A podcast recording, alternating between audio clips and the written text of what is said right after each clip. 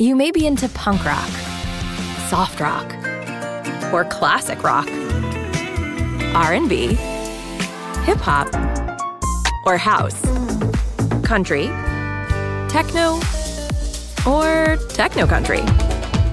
But no matter what kind of music you listen to, here's something else you should hear. Please consider getting vaccinated. Talk to your pharmacist today about Comirnaty, COVID 19 vaccine mRNA. This message brought to you by BioNTech and Pfizer. Psicologia e vita, la crescita personale applicata al quotidiano per vivere meglio, a cura di Roberto Ausilio. Chissà quante volte è capitato anche a te di stare lì a rimuginare su determinati pensieri e magari ti svegli nel cuore della notte oppure durante tutta la giornata non fai altro che pensare a quel contenuto mentale, a quelle situazioni che ti creano problema, che ti creano disagio, che ti danno fastidio.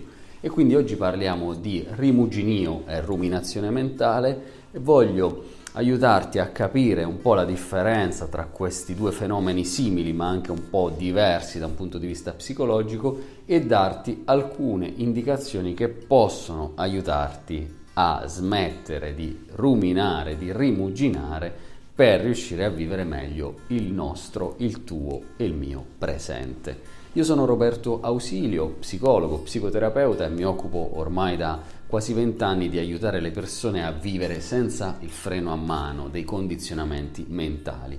Se vuoi approfondire queste tematiche e vuoi dedicarti alla crescita personale, iscriviti al canale YouTube Psicologia e Vita e alla nostra mitica community PsyLife, che è anche una academy di crescita personale, dal sito psylife.it.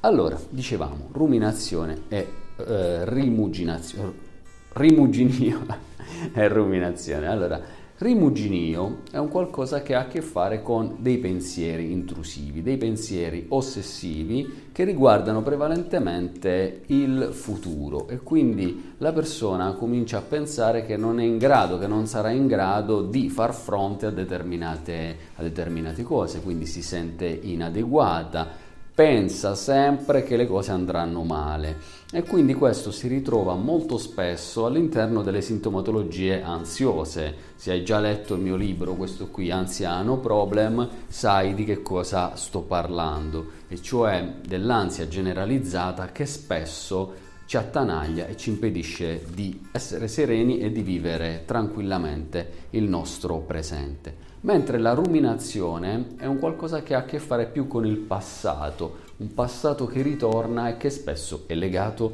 ad un senso di perdita emotiva. Ad esempio, mh, hai dei rimpianti rispetto al passato, avresti dovuto fare determinate cose e non l'hai fatto, quindi diciamo ha più a che vedere con i sintomi di tipo depressivo. E quindi c'è questa differenza di cui dobbiamo tener conto. Dimmi se tu sei più su un versante di rimuginio o di ruminazione mentale. Ma comunque ci sono diverse teorie psicologiche, in particolare quella di Borkovec, che dice che perché noi andiamo a uh, rimuginare? Rimuginiamo perché in qualche modo è una sorta di fuga dall'occuparci veramente di, que- di, quelle tematiche. È come se continuando a ripeterci mentalmente quelle cose, noi, la nostra mente tentasse di prenderne una distanza per non occuparsene veramente a livello emotivo. Potrebbe essere. Però c'è anche una teoria opposta, che è quella di Wells, che dice che rimuginare significa focalizzarsi eccessivamente su dei dettagli, su dei pensieri, quindi è collegato al perfezionismo e che in particolare questa, eh, questo rimuginio crea e mantiene e a sua volta è mantenuto da che cosa? Cioè da delle metacognizioni, cioè dal pensare che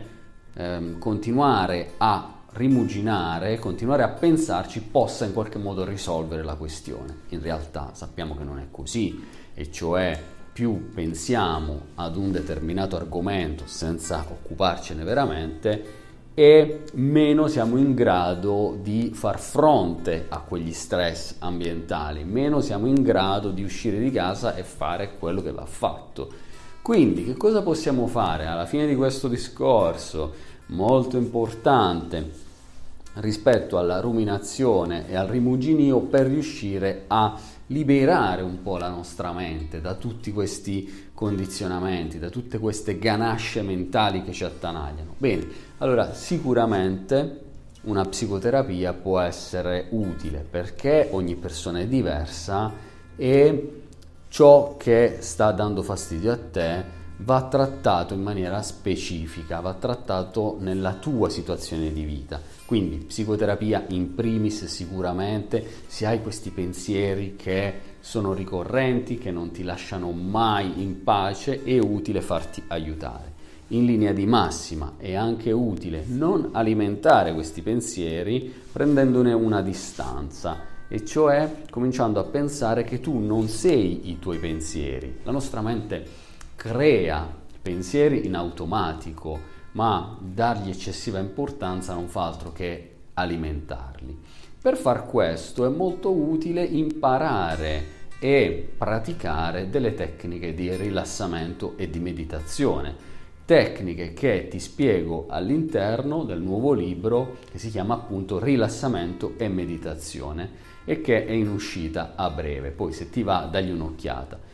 Lì trovi tutta una serie di tecniche, di strategie specifiche e pratiche che ti possono aiutare moltissimo per ridurre sia il rimuginio che la ruminazione, perché le ricerche dicono che l'abitudine al rilassamento, l'abitudine alla meditazione crea proprio delle onde cerebrali diverse all'interno del nostro cervello e ci aiuta a superare quei momenti e ci crea proprio un nuovo sostrato un nuovo mondo interiore molto più pulito, più limpido e più orientato al presente, perché eh, ciò che più conta all'interno di tutta questa situazione è riuscire a liberarsi dai condizionamenti del passato, a liberarsi delle ansie del futuro per riuscire a imparare a vivere esattamente il presente nel qui e ora.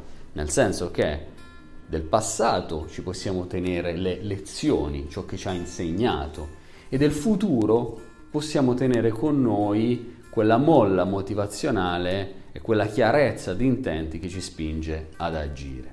Ricordati le parole del maestro Bashar che dice che il primo passo verso l'illuminazione è alleggerire te stesso. Ciao, buona vita. Psicologia e vita la crescita personale applicata al quotidiano per vivere meglio a cura di Roberto Ausilio.